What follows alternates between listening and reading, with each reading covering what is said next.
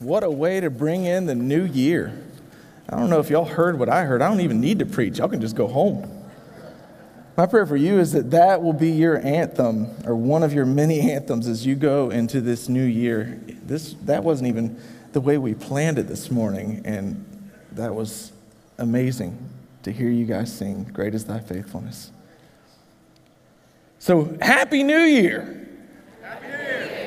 Some of you are like, I'm halfway there, bro. All right, well, we're stepping into a brand new year. So here I am on January 1st. I am going to preach your typical, untypical New Year message. Some of you are like, wait, what? No, seriously, what if we approach this new year with a different outlook? Some of you are like, that sounds typical. I know. But just hang in there with me, right? Think about a new year and what it all entails. Like, where does our mind go when we're thinking about a new year? Well, for some of us, it's like, great, I can't get out of this year quick enough. I am ready for a new year. And then some of us, we might be saying, you know what, there are some things that I wanted to do this past year I didn't get to do, so this year I'm going to do things right. I'm going to get these things done. And so this is what we do, right? When we step into a new year, this is why we create a New Year's resolution. And we make all of the gym rats very uncomfortable about going to the gym because it's too crowded and they're afraid that they're not going to get the machine they want to. Only for those New Year's resolutions to last, what, maybe 2 weeks, 2 months? Some of us are like, dude, I made it 6. Go 7 this year. Or maybe it's where we find ourselves.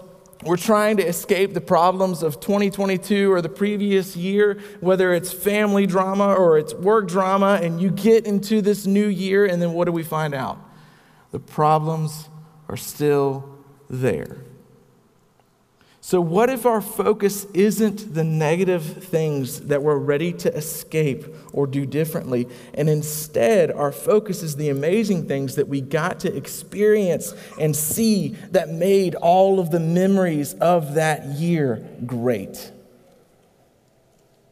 I did an activity with my family this past week. I would encourage you to do this with your family as well. And if you're like, I don't have a kid or a wife, then get some close friends. It'll still work, I promise. But we did the at least 5 things activity. And so it's at least 5 things that you would have done differently, at least 5 things that you are thankful or grateful for, and at least 5 things that you would like to do in the new year. And it was fun just hearing the different experiences and the different things that my family came up with. But the overwhelming thing that we saw was that more of us compiled a bigger list of the things that we were thankful for and grateful for than the things that we would have done differently. Like, for instance, some of the things that we came up with, we had a new baby. Harper is amazing. She's the greatest baby ever, the cutest one on this planet. I know, some of you would beg to differ, but it's my opinion, and it's right. And then some of us, some of my kids, lighter side, they're thankful for the goats that we got. We have 2 more kids being goats. And then we also got a new dog. We got some chickens. And then on me and my wife's list, our son got baptized this past year. Like, these are things to celebrate. And exercises like these reveal that we actually do have a lot to celebrate that happens in a year. So this leads us to the psalm that we've been studying for the last little bit, right? Psalm 18. And what we have seen as we were looking at Psalm 18 is this: David can trust God with his prayers. Guess what? So can we. David is able to look back and see how God has answered his prayers. And guess what? So can we. David looks up to God in all of his power and his sovereignty and how in control of everything that he is in control of. And guess what that means for us? So can we. See, the beauty of the Psalms is that these promises to David were for him and his offspring. And some of you are like, whoa, what about us though? But see, we see that we have access to these same promises that David had access to because we are adopted into his family if we have a relationship with Jesus. So today, we join David in this psalm towards the end of it where he is celebrating, and we get to celebrate with him.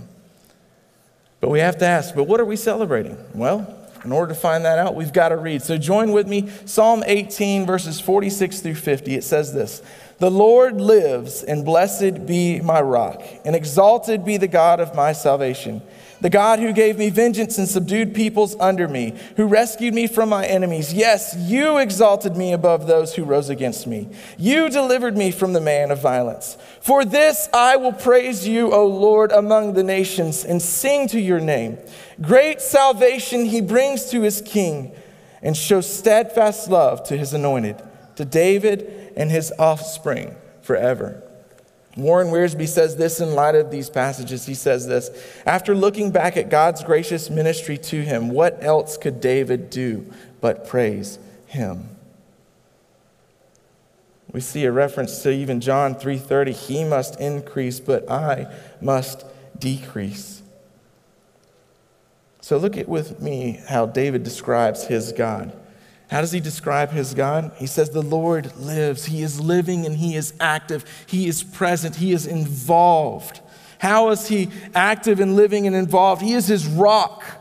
You think about a professional rock climber. They know exactly where they can grab on a rock face in order to be secure and in order to be able to progress up the rock face.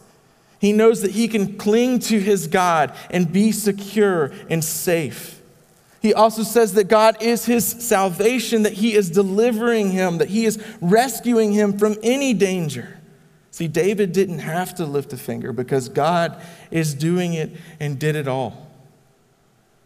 One commentator points out this: God grants, subdues, frees, exalts, rescues his king. God defeats peoples, enemies, adversaries, and violent men for his king. And all of this is the Lord's doing on behalf of his anointed Davidic king. See, if you are David at this point, you can't help but rejoice. Look again what he says in verses 49 through 50. Imagine you are there with David and he is writing this down. He is saying this out loud. He is celebrating. "For this I will praise you, O Lord, among the nations, and sing to your name. Great salvation he brings to his king, and shows steadfast love to his anointed, and to David and his offspring forever." The Apostle Paul later on in Romans chapter 15 actually quotes verse 49 to show what David was saying played out, that God's love and care and salvation would pour out not only to his people but also to anyone who would believe. See, God's steadfast love would pour out through David's offspring, and his love would ultimately pour out through the one true king for all who believe. When I read David's psalm here, it really reminds me of what Paul wrote down in Ephesians chapter 2, verses 1 through 8. Look at Ephesians chapter 2, 1 through 8 with me, if you don't mind. We're going to read this with some excitement. We're going to go old school Baptist. Are you ready? So when I get to the points where it's like, yes, you give it to me, or give it to him, not me. But you, amen, preach. It's Paul, not Matt. All right, here we go. "And you were dead in the trespasses and sins." Don't do it yet. That's an ouch. "In which you once walked, following the course of this world, following the prince of the power of the air, the spirit that is now at work in the sons of disobedience, among whom we all once lived in the passions of our flesh, carrying out the desires of the body and the mind, and were by nature children of wrath, like the rest of mankind." You ready, church? "But God, being rich in mercy because of the great love with which he loved us, made us alive together with Christ. By grace you have been saved, and raised us up with him and seated us with him in the heavenly places in Christ Jesus, so that in the coming ages he might show the immeasurable riches of his grace and kindness towards us in Christ Jesus. For by grace you have been saved through faith. And this is not your own doing, it is the gift of God." Amen. Praise God for his grace. Someone in here today needs his grace. See, without his grace presently in our lives, what do we find ourselves doing? We're constantly seeking to be happy. But let me ask you this, how long does happiness really last you? You can be happy in one moment and sad in the next. And in grace you find joy, and joy is something that you can hold on to and look forward to even in life's worst moments. See, this is where you can have true hope. And for the Christian in the room, let me ask you this question, and this is a question that you should write down and remind yourself of each and every day, the moment that you feel persecuted by somebody, the moment you see someone else messing up, right? Think of this question, where would you be if not for God's grace in your life? Where would you be, Christian, if it wasn't for God's grace actively in your life? Would you be hopeless? Would you be searching for peace, lacking joy, doing your best to make it in your own strength, only to constantly to come up short? Would you be finding yourself constantly striving for the next best thing, just making it to another day, another week, or another year? Let me ask this, how would your life be different if you celebrated the grace that has been given to you and that is constantly given to you each and every day? Remember what one commentator said, God grants, subdues, frees, exalts, rescues, defeats, peoples, enemies, adversaries, and violent men for his people. These victories are in Jesus. And if you have this King of hope, you have hope. So if this is true, how does this shape the way that you begin each day, each week, each month, each year? Well, let's put it into practice. Let's put our church as an example, right? Because of God's grace and steadfast love, and let's look at what he's done in 2022 before we even think about Alice Drive Baptist Church in 2023, right? So look at some of these things that God has done in our church and through our church in this past year. First thing is this, Pakala campus was completed, and now there's a great tool on 15 South to help as many people as possible take a next step towards Jesus. Praise God. We had our first national missions trip since COVID. ADBC volunteers shared the hope of Jesus with 50 children in the Georgia foster care system. There were 10 wheelchair ramps that were completed for people in need in our community. Bishopville started with one Sunday night life group. Guess what? Now they offer 7 on Sundays and Wednesdays. The student ministry started 4 first priority programs in schools. We've baptized over 20 students. We've reached over 120 students through student worship. There have been 21 girls' Bible studies inside and outside of school. The family ministry has loved faculty and staff of 10 different public and private schools. The kids ministry celebrated 23 kids that have been baptized across all of our campuses this past year. 450 kids registered for VBS. 10 came to know Jesus for the very first time in their life. We restarted our shut-in ministry. We started a care ministry for widows and widowers. We started a bereavement team. We have 120 volunteers across all of our campuses who have made it feel welcoming to people as they have come onto our campuses. Made it feel like this is a place that they could be a part, that they could grow closer to Jesus through our fit team. And this happened because of God's great love for us. Because he first loved us, church, we loved others. We can now approach a new year not as an escape, but in celebration. We should be walking into 2023 with an anticipation of what it is that God's going to do. If 2022 was so awesome, we can look back and we can celebrate. We're not even worried about next year.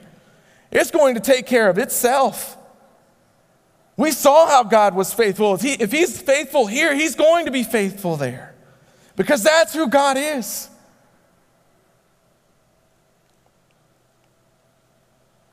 We have a King of hope. And because this is true, we can approach a new year with peace. And this should change the way that you approach every moment in life. If you are here today and you lack the ability to celebrate and you worry about the next moment, day, minute, hour, month, year, whatever it may be, the only answer that we can offer you here is Jesus. But if you have Jesus, celebrate, and may it challenge and change the way you approach this new year with great anticipation of what God is about to do. In just a moment, I want you to join me in singing one more hymn together. This is how we're going to enter into our year. We're going to be celebrating how great our God is. And in this hymn is one of my favorite verses in all of the hymns, really. But it's in verse 2. It says, "And when I think that God, his son not sparing, sent him to die, I scarce can take it in. That on the cross, my burden gladly bearing, he bled and died to take away my sin."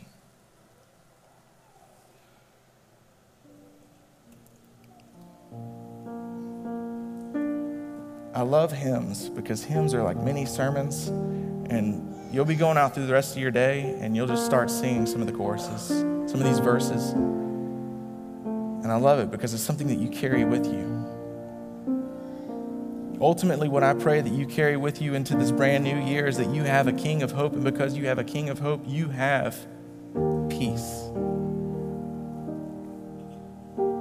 So will you join me as we sing this song? And then in just a moment, I'll come down to the front, and if you need prayer, or if you want to learn more about this grace, I'll be up here with a couple others. I would encourage you to come on up here.